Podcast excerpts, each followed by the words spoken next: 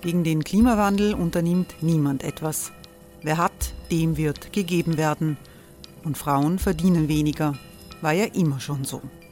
Man ärgert sich und macht weiter. Was aber, wenn nicht? Wir haben eine Idee. Die Falter Arena macht die Bühne frei für Menschen und Projekte, die das Land verändern.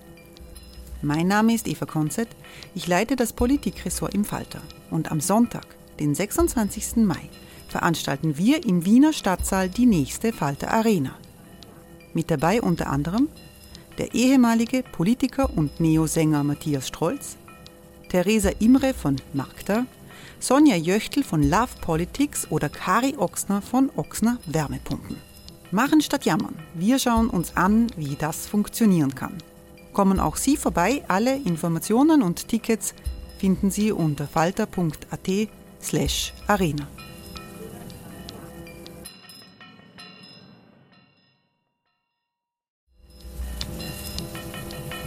slash arena. Falter-Podcasts werden durch Werbung unterstützt. Das hilft bei der Finanzierung unseres journalistischen Angebots. Hey, I'm Ryan Reynolds. At Mint Mobile, we like to do the opposite of what Big Wireless does. They charge you a lot, we charge you a little. So naturally, when they announced they'd be raising their prices due to inflation, we decided to deflate our prices due to not hating you. That's right. We're cutting the price of Mint Unlimited from $30 a month to just $15 a month. Give it a try at mintmobile.com slash switch. $45 upfront for three months plus taxes and fees. Promote for new customers for limited time. Unlimited more than 40 gigabytes per month. Slows. Full terms at mintmobile.com.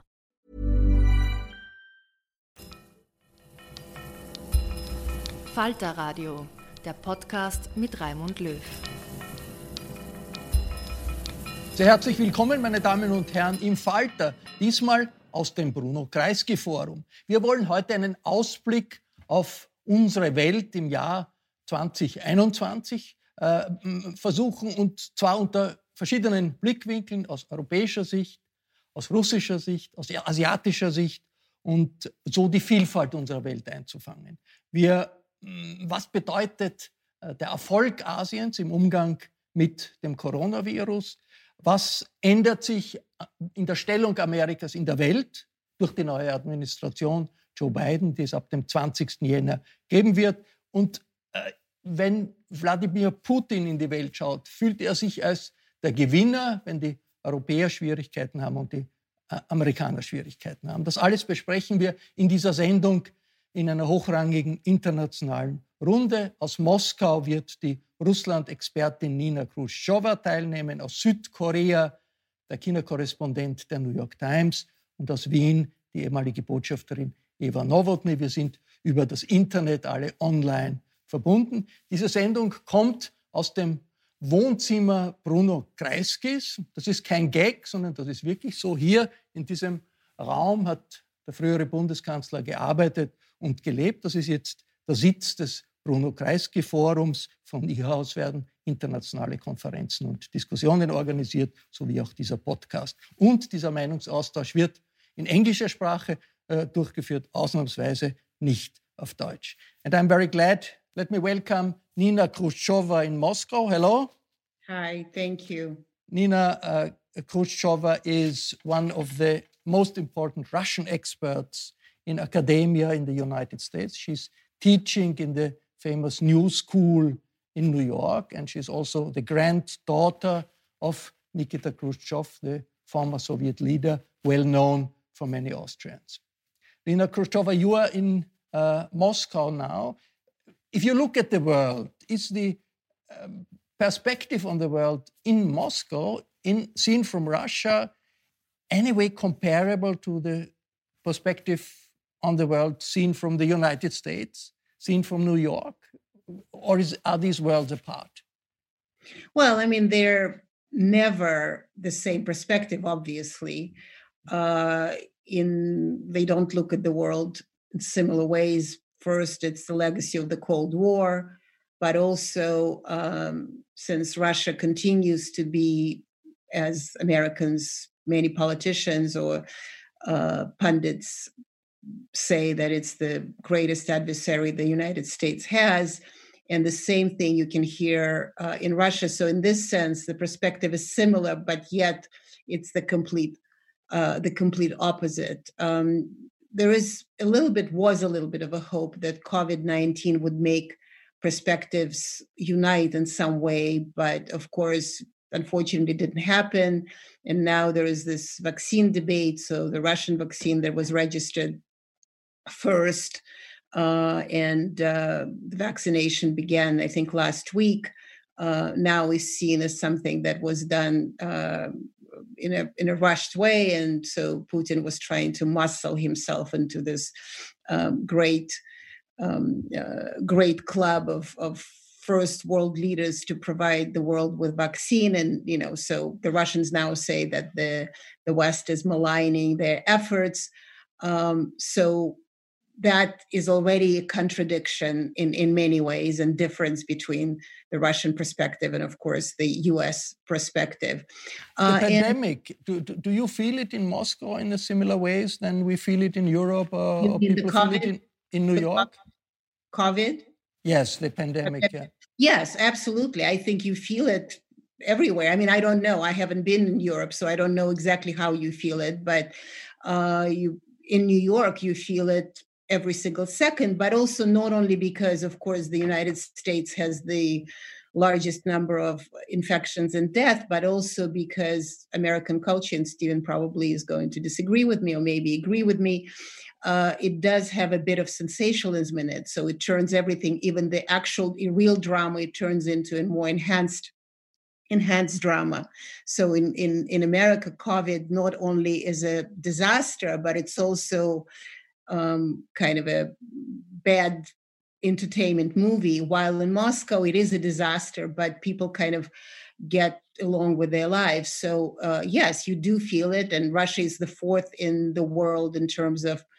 Uh, in terms of infections, in terms of the number of infections, uh, you feel it, but it's you know one of the things, and we can talk about it more. Although I'm not sure it's it's our um, kind of topic today, but the thing that America doesn't have and Russia still has uh, is the kind of public service, as much as has been said, ruined in the last 30 years with the chaotic capitalization that happened after 91 there's still um, public good and public service so there is a better care uh, in uh, in relations to covid probably far inferior to Europe, I can imagine, but certainly far superior uh, to um, to the United States. Uh, but I may, I, I, guess, one of the things that you know what you do feel uh, and discuss in Moscow is the Trump's loss in the elections, or actually the Russians don't say he has lost; they're waiting for the technically actually today the electoral college so supposedly they will then confirm or deny trump's laws. But basically american elections and what's going to be expected of uh, the new joe, joe, biden administration though once again the russians are very careful to say that uh, joe biden has won and i assume that that's going to be our big conversation for um, for today's panel. And i'm very glad uh, that we have steven lee myers with us. Hello. Hello Steven Lee Myers is China bureau chief for the New York Times, but residing in Seoul because of a dispute between the Chinese authorities and uh, many foreign journalists, American journalists too. So, so, so you were reporting on China out of Seoul. Do you think that might change with the new administration? There might be uh, new possibilities for American journalists, also for you to go back to Beijing?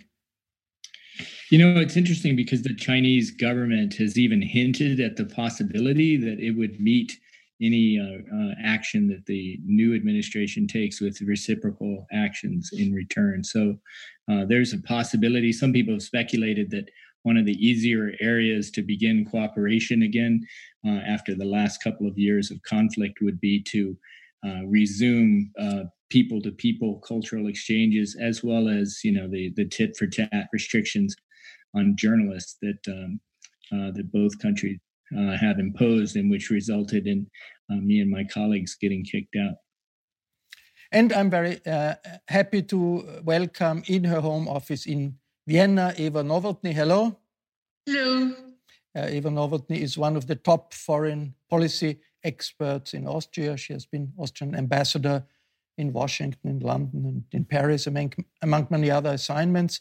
Uh, Eva, the, the year 2021 uh, is a year after a year of many dramatic changes, changes of the year 2020. Uh, how do you see Europe? It is still a very in, a world of instability, a big instability. Do you see Europe at the end of uh, 2020, at the beginning of 21, prepared for the instability that we will witness and that will persist in 2021?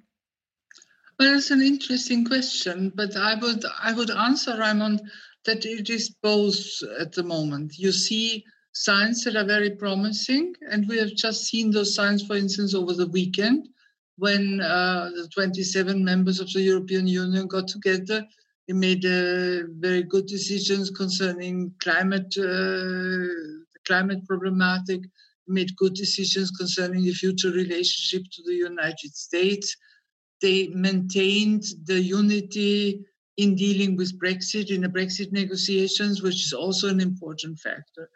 At the same time, uh, COVID and the pandemic has, in a way, exacerbated some tendencies that were already here because it has uh, put the main responsibility of dealing with the crisis and the consequences of the crisis to the nation state. So we have at the moment uh, uh, a, a, tangle of uh, sometimes contradictory informations uh, and measures uh, in the various member states of the European Union that make life for European citizens quite difficult. different quarantine regulations, etc.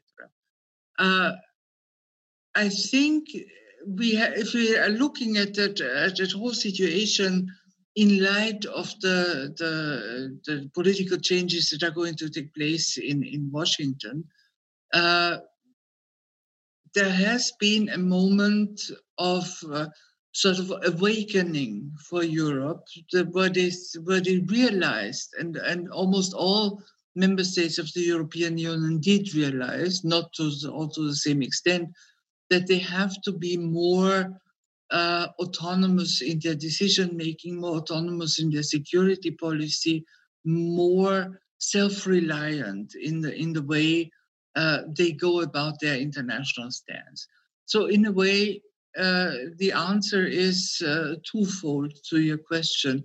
On the one side, Europe has got its act together, has made progress, has done a lot of things which are important, but some problems are still there which have to be tackled.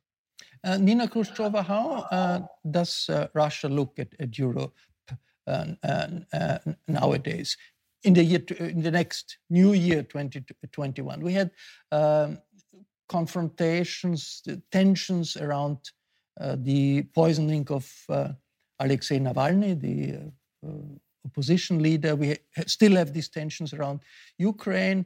Do you see the Putin leadership being uh, looking at 2021 being ready to try to re-engage with Europe, or is that a situation where uh, the Russian leadership uh, thinks Europe is weak and and and uh, hardline will prevail?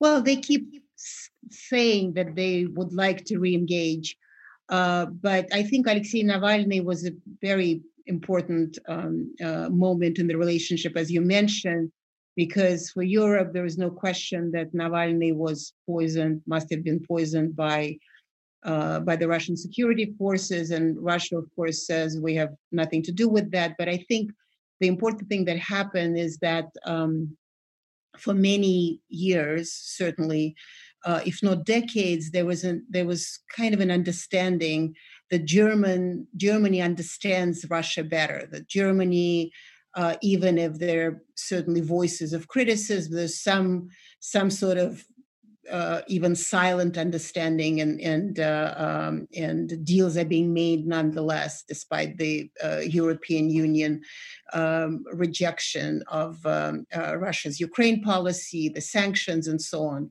And with Germany coming out and saying uh, very deliberately that that Navalny indeed uh, most likely got poisoned was um, uh, prompted from many corners uh, and from the Kremlin the response that said, well, you know, basically we're not expecting any relationship to get better uh, with Europe, and if Europe doesn't want to um, uh, to kind of deal with us, we're not going to deal with that. We're not going to deal with that, which is kind of a familiar Russian stance because Russia is always a victim of everybody's misunderstanding on one hand.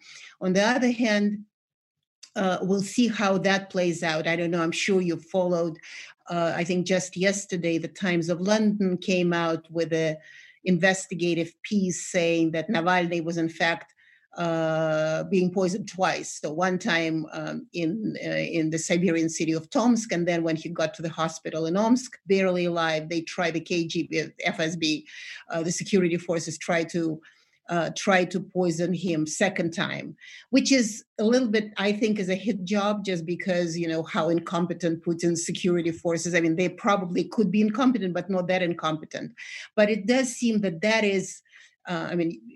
England decided that it's no longer part of Europe, uh, but anyway, it is seems to be a British response, or maybe uh, kind of the uh, transatlantic Anglo-Saxon response to to the fact that uh, Nord Stream two, as you know, the very um, kind of controversial pipeline uh, between Russia and Germany, in fact, began working again. I mean, Americans have try, tried to sanction it, actually sanctioned, sanctioned Germany was against. And so I think what's interesting is that uh, what we are dealing with now uh, is that once again the triangle of interest. So you have uh, Russia on one hand um, fighting with Germany over Navalny. On the other hand, uh, Germany is still connect, having uh, economic ties and sort of continuing deals with Russia, while the United States is also trying to uh, play, or will probably try to play a little bit of a more uh, detailed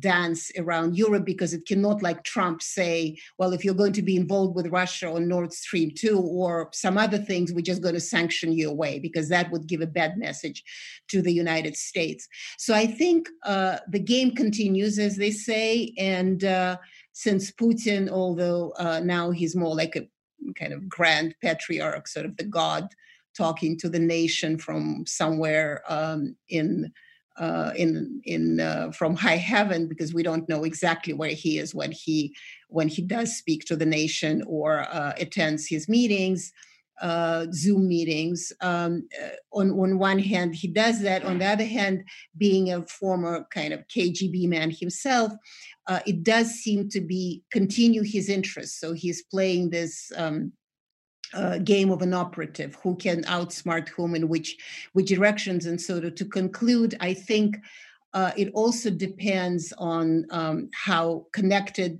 the European relationship would be with the new Biden administration, and also how many mistakes will be made uh, in those because we do know if Putin stays in power, which you know now is also here. There's always Moscow is filled with rumors is that you know he has Parkinson's, he's dying from cancer, or something is going to happen to him tomorrow, or he's going to stay for another how many more years or decades as long as he is alive. So he will continue to play this very refined, uh, refined game uh, of uh, trying to use opportunities, use mistakes wedge um, uh, use um, a little kind of misunderstanding uh, between relationship, but also trying to build up his own relationship uh, with the stronger side that may uh, decide that uh, it needs Russia for, say, nuclear negotiations or climate negotiations. Ever mentioned those? Uh, so I think um, as Sherlock Holmes would say, the game is afoot, and I think Putin is uh, being um, uh, being sort of watching the Biden and then European relationship very closely. Steven Lee Myers, uh, seen from from Asia, um, mainly from from China, I would say, does Europe look weak, or on the other side, uh, Europe got its act together. Vaccinations are, are going to be distributed uh, through the European Commission. Europe hardens its position towards China. Uh, how do you see the Chinese? How do the Chinese see the perspective, their perspective uh, for Europe in, in the next year? You know, if you remember, the this year began in in uh, with the with great hopes of a renewed commitment between Europe and China. That was derailed by the the pandemic, of course, but also I think the shifting views you alluded to. There is a hardening uh, of views toward China in Europe, across Europe, um, even in places uh, where uh, there was a greater sense of sympathy or, or, a greater willingness to work with China. Um, and I think that changed partly because of uh, the repressions in Xinjiang and then also the harsh crackdown uh, that unfolded in Hong Kong, even as the pandemic was. Um, uh, boiling over in the rest of the world. And I also think even China's handling of the initial um, uh, outbreak and and the uh, obfuscation that was involved in that. I think that really soured people on on China generally, not just in the United States, which of course uh, captured a lot of the headlines, uh, especially this year with the election, but but across Europe and beyond. And I think China has woken up to that and they realize they have a diplomatic problem. They sent the foreign minister this uh, this fall. Um, he had a kind of disastrous trip across Europe, um, but it's interesting to see um, Xi Jinping reaching out even now. Uh, trying to, I think, repair some of the damage that was done. Uh, he had a conversation with um, President Macron the other day um, and talked again about the, the areas where China and Europe should be cooperating. That said, they haven't been able to reach um, the investment uh, pact that uh, Angela Merkel had worked so hard to try to get done this year. Again, partly because everything was derailed by the pandemic. A lot of the face-to-face meetings didn't happen, um, but it looks pretty clear now that that's not going to happen. Um, that that agreement, which even that is short of um, what some people wanted. So I think that there's going to be um, a huge reset that's going to happen inevitably with the new administration because I think what they have signaled um, the Biden people is that they want to work together with traditional American allies to come up with a coherent Chinese uh, strategy. How do you deal with this rising power that is way ahead of everyone else in recovering from the pandemic because of the way they were able to wrest it under control early in the spring. You know, there's not a second wave going on in um, in China right now. Amazing, amazing. Seen from America or Europe, it's amazing. We're talking about the third wave now. Yeah, exactly. I mean, you mentioned the perspective before. When you when you when you talk to people in China, um, they look at what's happening in the United States and Europe with absolute shock. Um, no one can believe that it's so bad, uh, especially in the United States. And there are many who relish that, by the way, and they use that to talk about, you know, the triumph of the Ch- Chinese system. The governance of the Communist Party has prevented this pandemic, um, and you know, as it gets worse around the world, um, you know, they're able to point to their success and say, "See, we have a better." better governance a better way of, of leading people even despite all of the, the crackdowns that cause people outside such worry Hey, I'm Ryan Reynolds. At Mint Mobile, we like to do the opposite of what Big Wireless does. They charge you a lot, we charge you a little. So naturally, when they announced they'd be raising their prices due to inflation, we decided to deflate our prices due to not hating you. That's right. We're cutting the price of Mint Unlimited from $30 a month to just $15 a month. Give it a try at mintmobile.com slash switch. $45 upfront for three months plus taxes and fees. Promote for new customers for limited time. Unlimited more than 40 gigabytes per month. Slows. Full terms at mintmobile.com.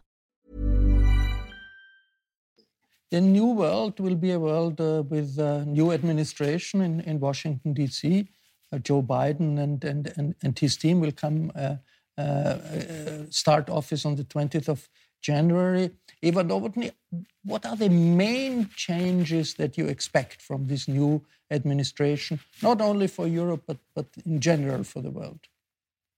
Well, I think one of the main things that we can expect from this new administration is uh, a return uh, to a more multilateral view of uh, of diplomacy, of, of interaction with the outside world, uh, a, a, way back to support for inter, inter, for international institutions, international organizations, and a more uh, how should I say balanced uh, relationship, which has been missing in in our view, in the European view, uh, in, in dealings with, with the last administration.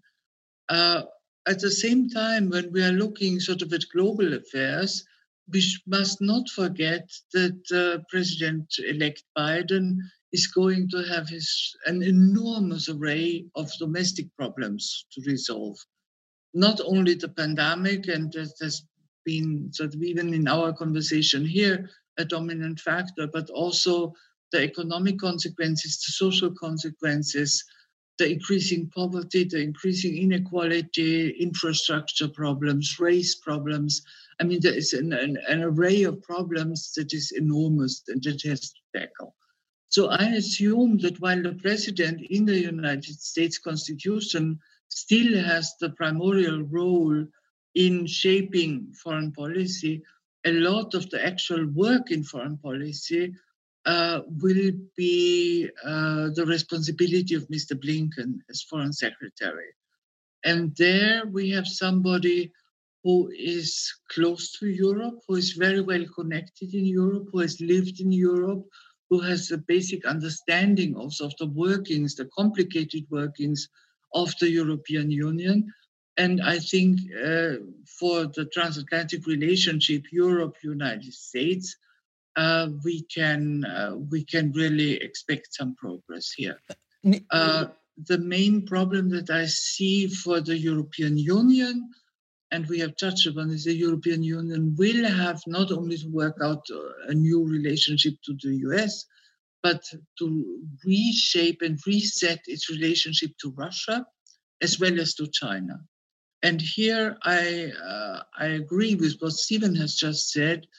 Uh, to some extent, I think the the problems that have derailed in a way the process that was going on was less the derailment was less due to COVID because everybody is fighting with the same problem or confronted with the same problems here. Yeah. And Europe was never among those who spoke about the China virus and, and so forth.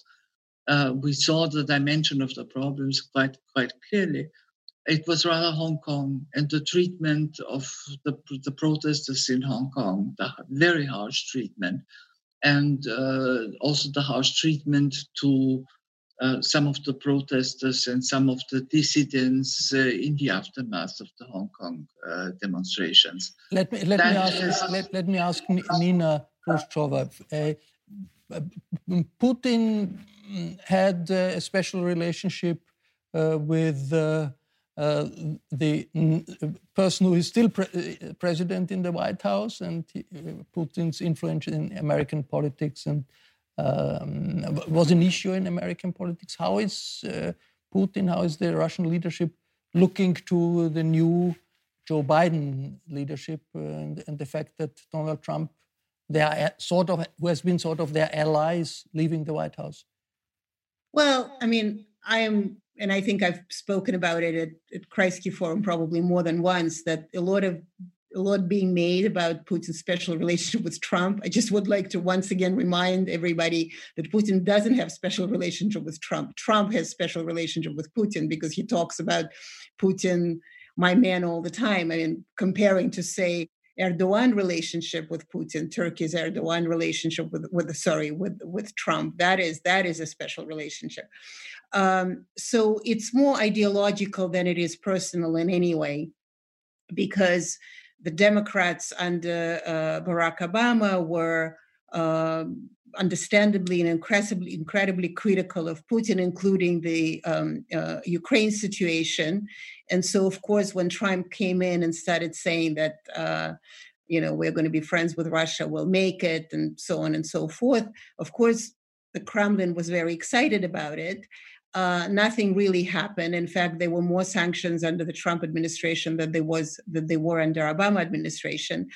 Uh, but ideologically, uh, of course, Trump needed uh, Putin as a um, kind of a counterbalance to the Democrats, and of course, the Russians were technically supportive of Trump um, because uh, it was kind of the enemy of the what is the enemy of my enemy is my friend. So if the Democrats, uh, uh, if Trump is the enemy of the Democrats and Putin is the enemy of Democrats, so the Trump would be the friend of Putin. Uh, that's why I think they were. Uh, they've been very careful uh, and very silent about uh, the president-elect uh, Biden, and uh, every time when uh, Putin, I think Putin was asked about it twice, and his press secretary talked about it a few times, saying that we are going to wait until the official. Uh, the official um, tally is out, which is supposedly today.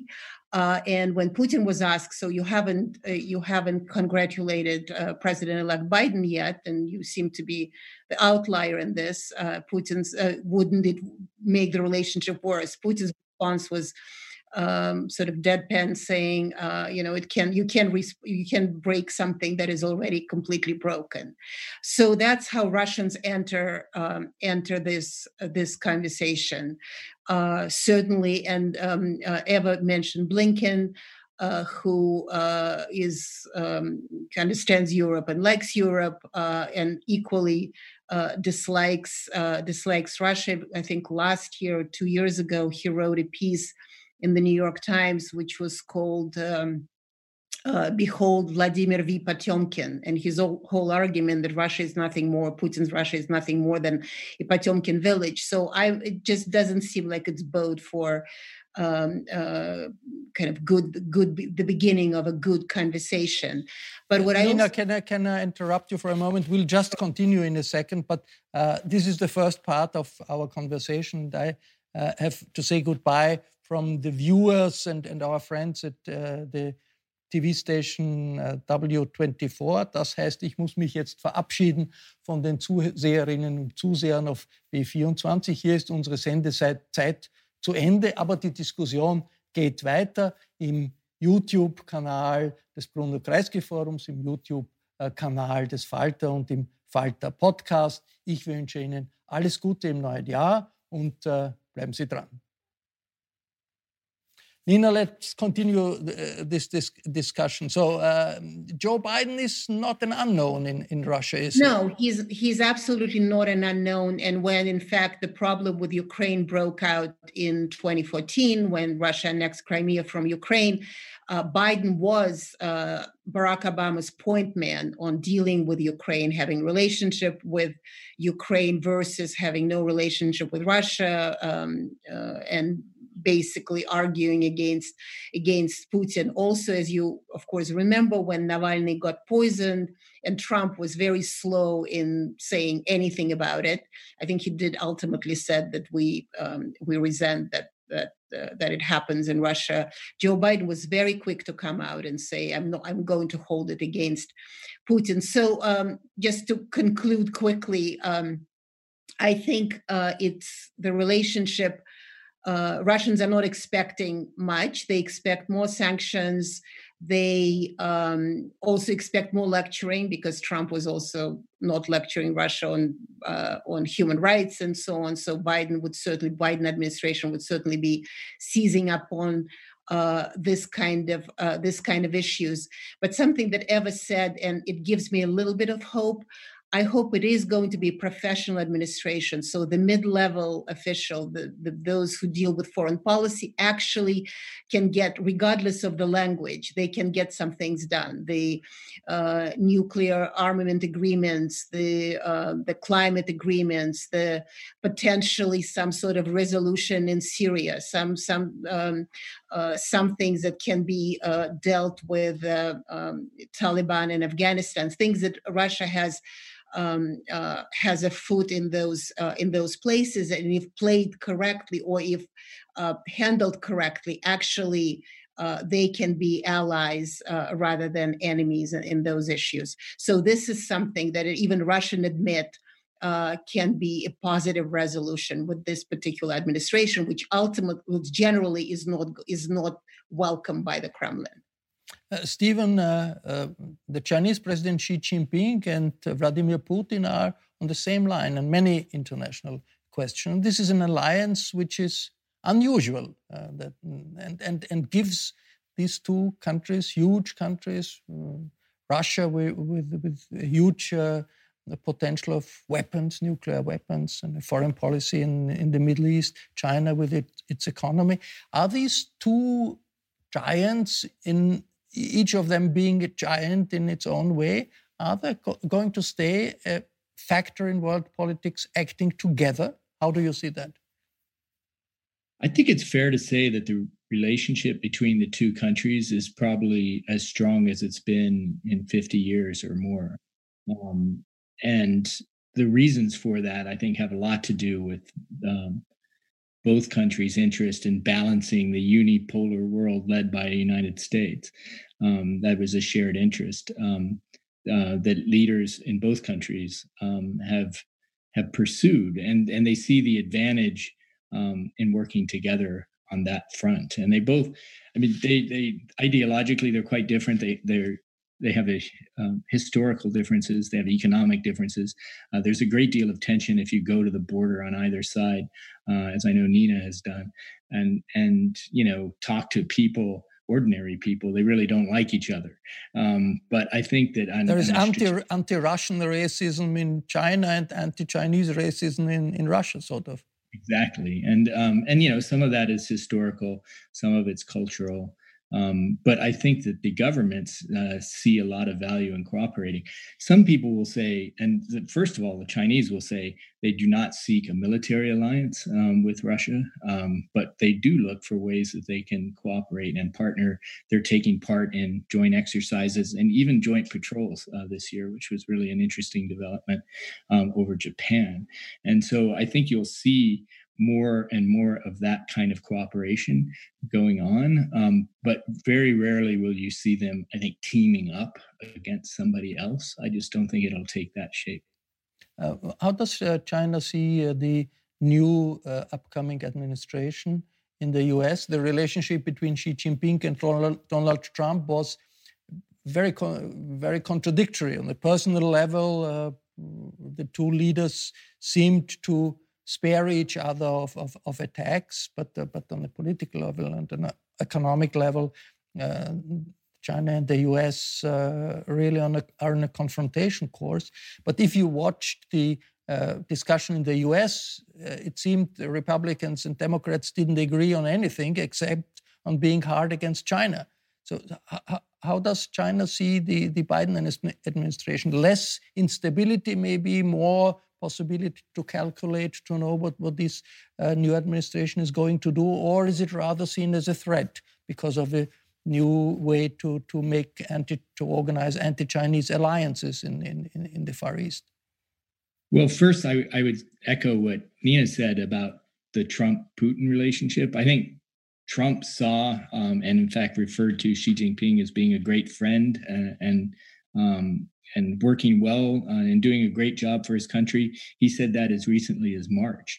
Um, and then, of course, as the uh, campaign heated up, um, you saw a dramatic shift in the rhetoric that came both from Trump uh, himself, but especially from the uh, other members of the administration. I mean, Pompeo spoke of the rivalry between the United States and uh, China as a generational fight against a um, I think he called it a bankrupt totalitarian regime. So I think a lot of people in China um, over the last couple of years, but especially in the in in this last year, um, you know, saw that kind of rhetoric coming out of um, the Trump administration, and will be very happy to see that in the rearview mirror. Uh, I think they hope, um, as many many do in Europe uh, and elsewhere, that the um, Biden administration will come in with a more sensible or at least more familiar uh, traditional form of diplomacy. And I think on that level, they think they will be able to uh, find ways to cooperate. But as you rightly point out, the, the mood in the United States has shifted dramatically, and uh, as it has in Europe. And uh, there's a great deal of um, wariness now towards the kind of um, country that China is becoming. I mean, really, for you know decades, um, administrations of both parties saw an interest in engaging with China, especially on, on economic issues and trade, uh, as a way to bring China into the global community and into the sort of world order that had emerged after the collapse of the Soviet Union and the end of the Cold War. And instead, what you've seen, especially under Xi Jinping, is a much more authoritarian China emerging, one that's uh, um, more uh, more authoritarian at home and more aggressive um, outside of its borders in a way that it really hasn't been uh, in many, many years as it focused on its reform and opening and its economic success.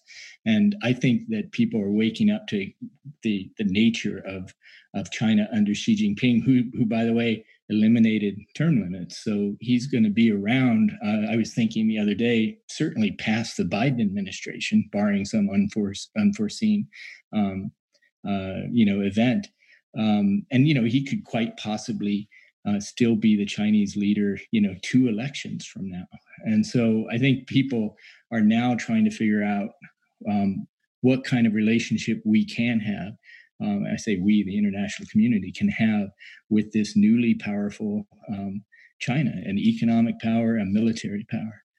Uh, Eva Nowotny, where does that leave Europe? We have this perspective of growing confrontation between the United States and, and China, the established uh, superpower and the new growing uh, superpower. That's always a very dangerous situ situation in, in history. Uh, do the Europeans uh, uh, think that they'll have to take sides, either be more pro-Chinese or be pro-American, and that if that would be the case, they would probably uh, try to be pro on the side of the of the United States. Is is that a good uh, a good predisposition rather to side with the Americans against China? Well, I think first of all, the Europeans will try very hard to avoid being forced to take sides and do everything in their power to avoid such a situation. Uh, what we uh, perhaps tend to ignore is that in, uh, in, the, in the case of Europe, it's no longer a question of engaging with China because China is already a presence in Europe. Yeah? There has been a lot of, of, of Chinese uh, financial direct investment it goes beyond the mere trade and the mere uh, deals uh, that are broken. So China is already here as a factor, and Europe has a vital interest in keeping this relationship on an even keel. The problem is that uh, when it really comes to a confrontation between the US and China, which we all hope will, will sort of be a, political confrontation and not in, in any other way, uh, then uh, I think your guess that Europe will side with the United States on the basis of uh, common values, principles, and, and so forth is the most likely outcome. But uh, as I said, Europe will do as much as they can to avoid such a confrontation and to avoid being pushed in a situation but they have to take sides. Nina you know, if I could just jump yes, in there one, Steven. one second. Um, the one of the things that we've seen in the last few months, um, in the case of Australia, is that China is forcing countries to take uh, a side. In other words, if you want to enjoy the investments from China, um, you know, the trade, the privilege status, and what have you, uh, you have to accept China's point of view on critical issues. Um, in the case of uh, Huawei, for example, and 5G, on Xinjiang, on Hong Kong, on any number of issues, Taiwan certainly, uh, even the South China Sea, and and China has showed that it is willing to punish countries economically, and they're cutting off uh, much of the trade they have with Australia uh, to to make a, a political point. And I think that you've seen that happening with Norway, you've seen it happening with Sweden and other countries in Europe face that crisis if if for some reason they cross China uh, on a certain policy issue. Uh, so it's I un- I understand the instinct to avoid a confrontation, um, and and I think that that that's been the policy of of of many countries uh, in dealing with this giant economic giant that they have to deal with. Um, but I think China is making it's setting its terms much more stringently now than they have in the past, and I think that's part of what's driving this confrontation. I'd like to move a little bit again to the question of uh, the new Biden administrations and the expectations um, uh, we have. Uh, uh Nina Khrushcheva, um, there have been uh, uh, arm control negotiations. They had been blocked by the Trump administration. There had been um, the, the, question of how to deal with Iran that the Trump administration uh, got out of, of that deal and other areas too. From the Russian perspective, this idea that there is uh, going to be a renewal of international cooperation linked to the uh, uh, Biden administration. Is this uh, something that the, the, Kremlin might be interested in? Is that something the Kremlin might see an opening in? what do you think? Well, they do, as I said, I think at the beginning is that they always say that, you know, we're always open for uh, to cooperation, but it's the other side that is just being very difficult about it. So I'm sure there are some people who think that would be useful and I go back to my point is that in the middle level, there are people who are um, who are ready to have some sort of cooperation on, you know, on Iran, maybe on Cuba, on uh, other things that uh, that Russia has connection maybe with China because I think Steven's point is very well taken is that China is very now is getting strong arming uh, those who are disagreeing and that's where Russia becomes an, a very very convenient player because of course economically Russia is far inferior but uh, Putin's Russia certainly has shown that it's um, very willing to take a political fight and sort of side with China against all others because they do want to argue for a multipolar world. So that actually becomes uh, becomes an important play here. So yes, they are hopeful i guess but i no actually hopeful is not the right word they they're willing to work, but I don't think that the Russians, and certainly this Kremlin, doesn't think that it's going to result in anything tangible, at least certainly not for the Russia's benefit, precisely because. For example, when Trump came in and it was all this brouhaha and big conversation how we're going to be friends with Russia, and of course that didn't work uh, work out. I mean, it couldn't have worked out. In fact, it got worse rather than than better. So I don't think there is much expectations, and that's why, um, and that's why um, I think uh, once again, as much as Putin is being upset with Germany or annoyed with Europe, uh, they are probably having uh, more interest at looking into how Europe deals with the Biden administration and see how they can play with it. I mean, how they can uh, be part of that conversation rather than directly with uh, with America, because I don't think there is much expectation. There is much expectation there. Uh, one point of uh, contention that we didn't mention yet is Belarus. huge since months huge demonstrations, huge confrontations between uh, demonstrators on the street, people on the street, and the Lukashenko government. Interestingly, uh, Americans have been very quiet. Uh, a big difference uh, with the situation in Ukraine a, a, a, couple of years ago. The Europeans have been less quiet, but don't see any, any way to uh, influence the situation. How is that seen in Russia? I mean, do the does the Russian public see uh, the Belarusian situation somehow as a maybe uh, as something that can happen different or does happen in different levels in Russia itself, or uh, is is that something that's seen as a realm of a, a, completely different in a different world? Because Belarus is Russian culture and and and and, and linked with many many ties to to, to Russian uh, civilization. Well, I mean, I don't know. There's no, I don't think there is such a thing as a Russian civilization. I mean, Russians think that there is, but what is a Russian civilization? Uh, but it is certainly part of the Slavic world, uh, although not always has been. Uh, but uh, but lately for sure. Well, I mean, you, Belarus, Belarus is not Ukraine, and let's be very honest about this. Um, you know, it's Russia is, as Pompeo kept saying, and everybody else is saying, it's an existential uh, enemy to the United States. I mean, the Cold War is over, but we're still fighting. I mean, America is still fighting that sometimes fair, sometimes entirely ridiculously. Uh, but when Belarusian uh, protests began, it wasn't Ukraine because Ukraine was arguing for uh, being part for the of the European civilization. The same thing what was Georgia, as you remember, in 2008.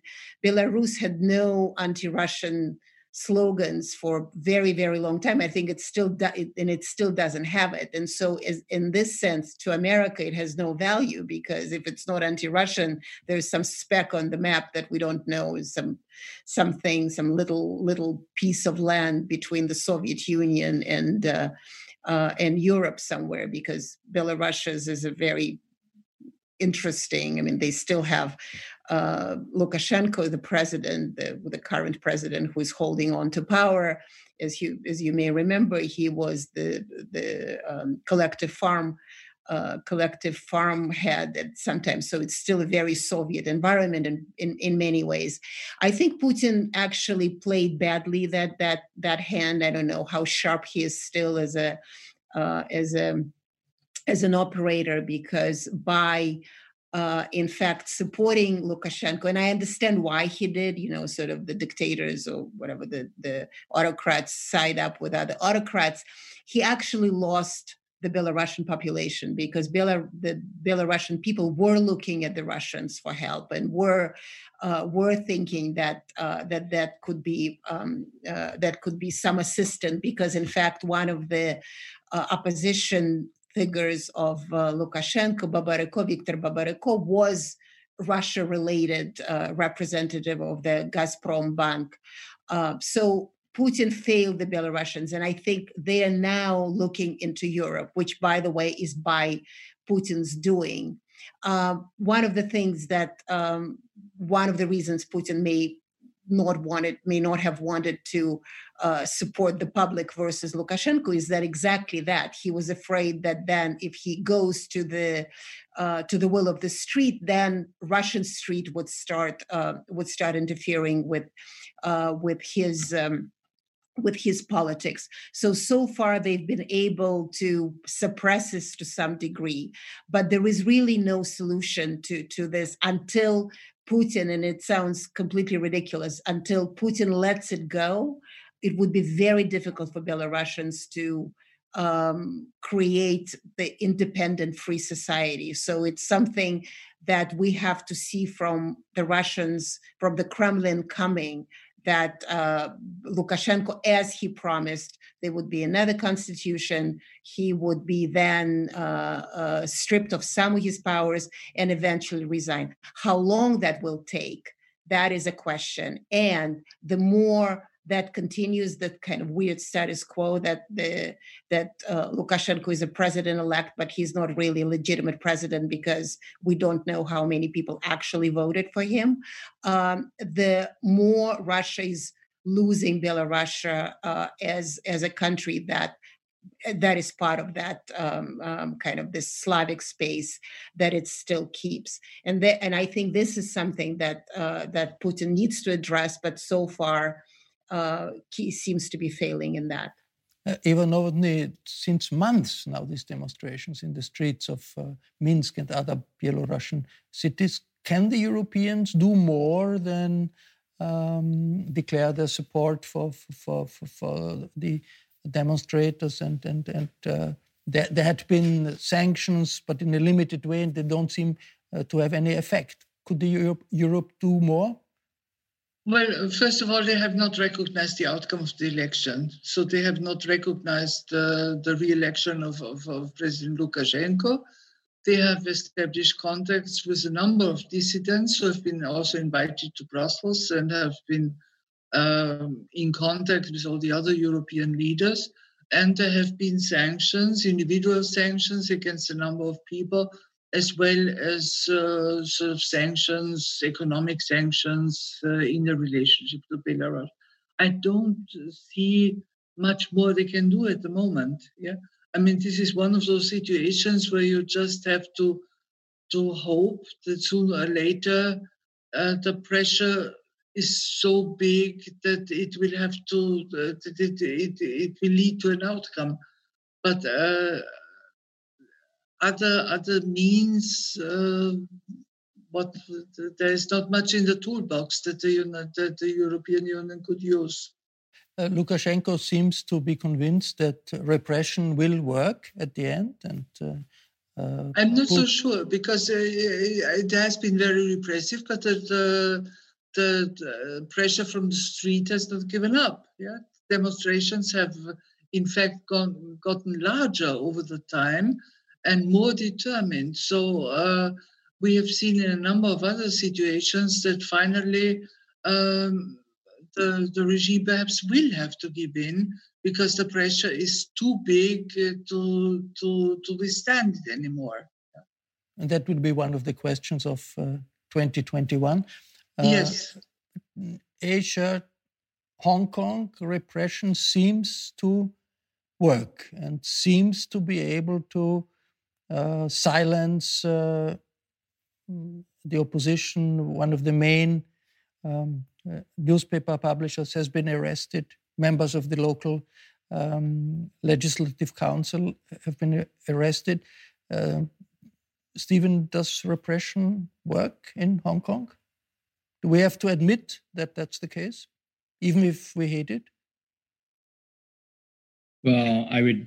I was just thinking of Tiananmen Square in 1989, and and I think at a certain level, you know, it, it takes a lot of factors. I think to for a, a, a government to collapse. Um, you know, we saw it in in '89 um, in Europe. We saw it in '91 um, in in Russia, and you know, in Hong Kong, I think there's a recognition that um, it's part of China, and China is not keeping its agreement, the commitments it made uh, to respect the special status and culture of Hong Kong, um, as well as Macau, by the way. And um, you know they've you know pressed ahead and I think partly because of the protests last year and the concern over that, they um, decided that now was the moment that they were simply not going to tolerate that. And you know, you do not see protests, um, you know, gathering any momentum inside China either. And so Hong Kong's becoming um, much more like the mainland in that sense. And um, you know, whenever there's a sign of dissent, it's put down very quickly. So it's not allowed to get to the level that it that it has in Belarus in recent months. And you know, it's interesting that like diplomatically speaking, we talk about like where Russia and China agree. Um, you know, China's first principle is non-interference in other countries' affairs, and um, and while of course they interfere in other countries' affairs all the time, the principle is that they you know um, think countries should be left alone, and that's that's why they have a certain appeal to other autocratic nations. Um, and you know, I think they'll argue that their system works, and therefore people have no reason to protest. But the vehemence of the crackdown suggests that they they they are a little bit worried about popular sentiment. Uh, Nina Khrushcheva, China, the biggest, most populous country in the world, gets more authoritarian. Uh, how would you see Russia on, on, on this level. Is there have been uh, protests in the Far East in Russia? There had been uh, protests in other parts of, of Russia. Is, is, is the, and, and it's not clear if there is a clear direction. Is there a clear direction for the uh, government, for the political system in Russia? Does it get more authoritarian, or is that not true? No, it is getting more. I mean, I, am very hesitant to use all this um, kind of labels just because it's more compl- complicated but than that. But certainly, um, it's in the um, in 2012 when Putin came back to his what third term as president, it has turned more authoritarian, more autocratic. Uh, in 2018, when he once again became president, uh, it was getting more autocratic. I mean, if you walk around Moscow, even without any um, any protest, there's a, a lot of police. I mean, it is a police state, just in case something would happen, just in case something would would break out. If there was a holiday, there would always be an incredible police presence just in case somebody would go and protest. Uh, when Belarus, uh, Belarusian protests broke out, there were people arrested next to the Belarusian embassy. So it's not like the Chinese. I mean, we're not that organized. It's really not. Um, I mean, I'm, I'm afraid even to use this word, but it's certainly not dictatorial. Uh, so it's not um, uh, it's not that sweeping, but there's certainly oppression has has grown uh, for sure. I mean, in 2015, I went to the Red Square and I put a sign on my chest saying Putin is a, is a dick in Russian, so it makes no sense in Russian. And I wasn't arrested, and I was expected to be arrested, but I wasn't. I was just kind of shoot away. I would never have done it today. I would have been very afraid to do it because God knows what what how what the result would be. So it is. Uh, it's certainly getting tougher and tougher. But it's also, uh, I mean, something that I mentioned at the beginning is that it's really unclear where this regime is going. You know, there's a, a constitutional amendments which allows Putin now to delete all the previous 20 years that he had in the Kremlin, and now he's starting anew as if it's just, you know, he's fresh and young for another how many 12 years right so it would be 12 years uh, after 2024 with his uh, this uh, term expires then it would be another 12 years. Uh, but then at the same time uh, there is a new law that uh, the former president will become a senator for life and he will have a complete political immunity. What does it mean? Does it mean that Putin is stepping down next year? Because that's another thing that we haven't discussed, and we should, because uh, it is a possibility that he's going to stay stand, stay on for some time. But it's also a possibility that uh, by 2024, which is, as I said, an expiration of this term, he's looking for way out, and we still don't know who is going to come in. And that would be a very important question as to where Russia is going, how it's going, and uh, what kind of relationship it will have with the world. In fact, I think that one of the reasons that um, Alexei Navalny, there was an attempt on, on Navalny's, um, Navalny's life is exactly with Belarus uh, being uh, in protests, when COVID uh, having people's discontent. So it is possible that just they wanted to take a leader of the opposition out. So Russia, as stable as it may seem, it's actually on a very, very, very shaky ground. And this is probably something that one time the Kreisky Forum need to discuss sort of in the, say, next six months. Uh, there had been uh, observations uh, since quite some time. There's been a rehabilitation even of Stalin in the uh, political culture of uh, of Russia. I wonder if that is still the case, and I think many of our viewers will will be interested uh, to know uh, if people realize you are the granddaughter of, of Nikita Khrushchev, the guy who started de-Stalinization in, in, in the Soviet Union. How do people react? Well, I mean, the Stalin, uh, uh, the kind of rehabilitation of Stalin, so to speak, has happened. I think Steven was still a Moscow bureau chief or was a Moscow bureau chief when it was all happening, right, Steven? Um, because it began in the early 2000s. I think in 2006, I believe, uh, one of the Moscow subway stations suddenly got Stalin name, and you know, is a quote from uh, from the Soviet anthem with a Stalin name on it. Uh, well, people don't be, react to me because they don't really. I mean, they don't put two and two together. But there is a kind of funny thing that happened. I'm looking. I was looking for Khrushchev busts in in uh, gift shops, and uh, there was everybody except for Khrushchev. And I said, "So what happened? Why there is no Khrushchev? Ah, nobody's interested. Nobody's asking for him. And why do you even need Khrushchev? You have Stalin and Putin right here. Uh, those uh, those busts. And then there was a play."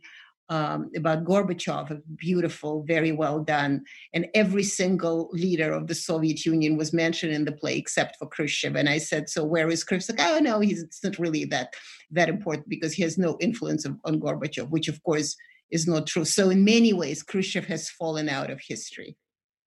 Well, we are uh, coming to the uh, end of, of, our discussion. I would like to have a perspective of all of you on what generally speaking, we, we expect the pandemic to do to world politics in the in the next year. It will not be gone in uh, in a short time. It may be gone uh, after the summer. It may be last longer, but it will be an issue for for all our countries. Uh, Eva uh, Nowotny, how do you see how will the pandemic in in this year um, influence Europe and influence the world? Well, I think for one for one thing, and this is something that we are going to see, is that uh, there is going to be an increasing international competition for access to the vaccines that are now coming on the market. And that has already begun, and unfortunately, with some very nasty nationalistic overtones. Yeah? Which, uh, if, if you think of that as a, as a major health problem that uh, confronts the whole world, is, is really deplorable. Uh, so access to, to vaccines, especially for the for the poorer countries, uh, is going to be an, a very crucial uh, problem for, for, for the next year. The other thing that I see in relationship to the pandemic is, and it's a question that we have to ask, what is it doing internally in the states? What are the political, social, economic results of the pandemic within the states? What are we going to do with that part of the population that has now succumbed to all sorts of conspirational theories and are getting more fantastic every day, thinking about uh, uh, sort of how how this virus came about and, and, and so on, and, and what it is going to do, that there are sort of microchips being implanted in them and God knows what. I mean, this is going to be sort of a, a, a large segment of, of population in almost all our countries that uh, has to be brought uh, again on the basis of rational thinking and uh, and in a way uh, on a on a democratic level. The second thing, which I think is very important, is uh, and this is something which, in my opinion, we have not really sufficiently touched upon. Uh, the Biden administration is going to bring in a number of very professional, experienced people who have been ousted in the Trump administration and are now in sort of work uh, waiting patterns in different think tanks and so on. They will all come back into government. And uh, that, I think, is a big asset uh, for international relations, uh, that they will become more professional, calmer in the tone, and perhaps more, um, how should I say, more, yeah, again multilateral in, in, in thinking. Steven, the pandemic meaning China gets stronger and stronger, or I mean that that would also be an interesting question. The conspiracy theories that that Eva mentioned in Europe and, and in the US, do we have them? I guess we have them in in in in, in Asia too, because we have everything uh, that exists in the world in Asia, don't we?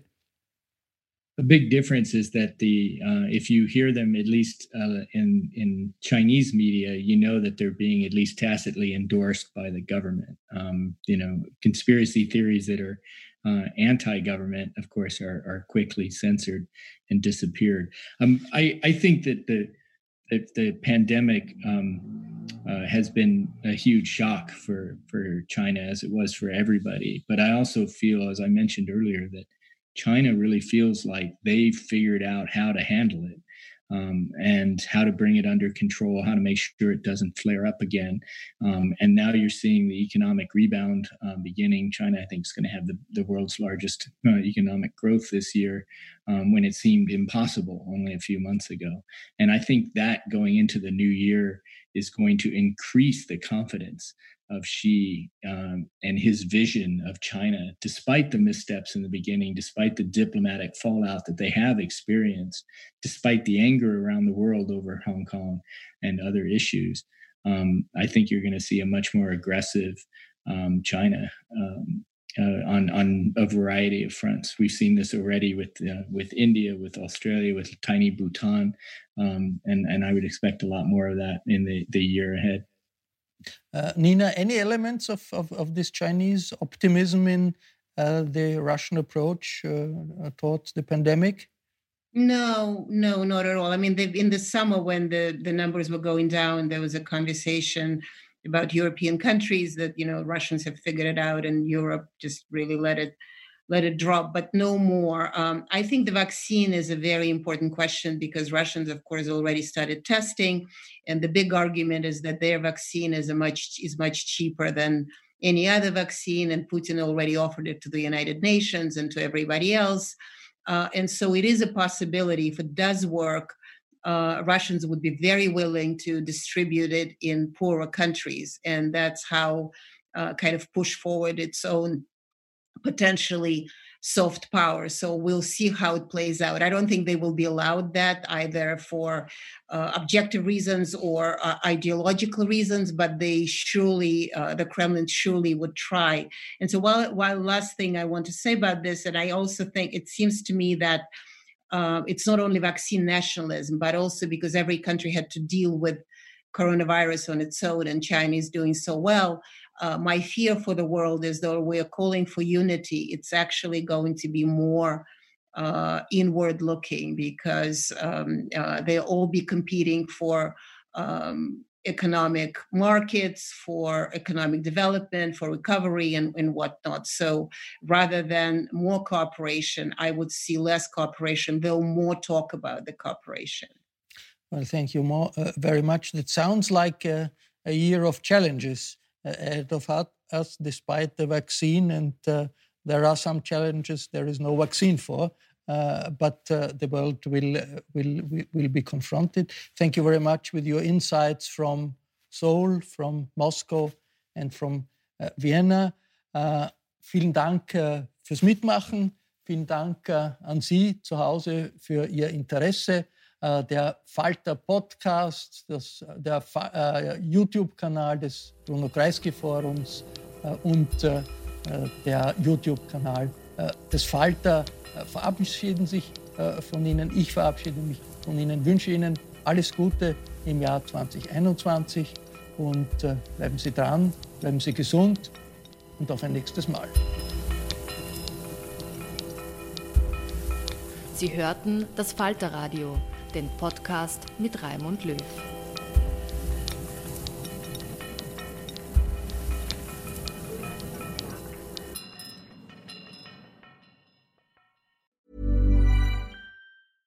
Imagine the softest sheets you've ever felt. Now imagine them getting even softer over time. That's what you'll feel with Boll and Branch's organic cotton sheets. In a recent customer survey, 96% replied that Boll and Branch sheets get softer with every wash. Start getting your best night's sleep in these sheets that get softer and softer for years to come. Try their sheets with a 30-night guarantee. Plus, get 15% off your first order at bollandbranch.com. Code BUTTERY. Exclusions apply. See site for details.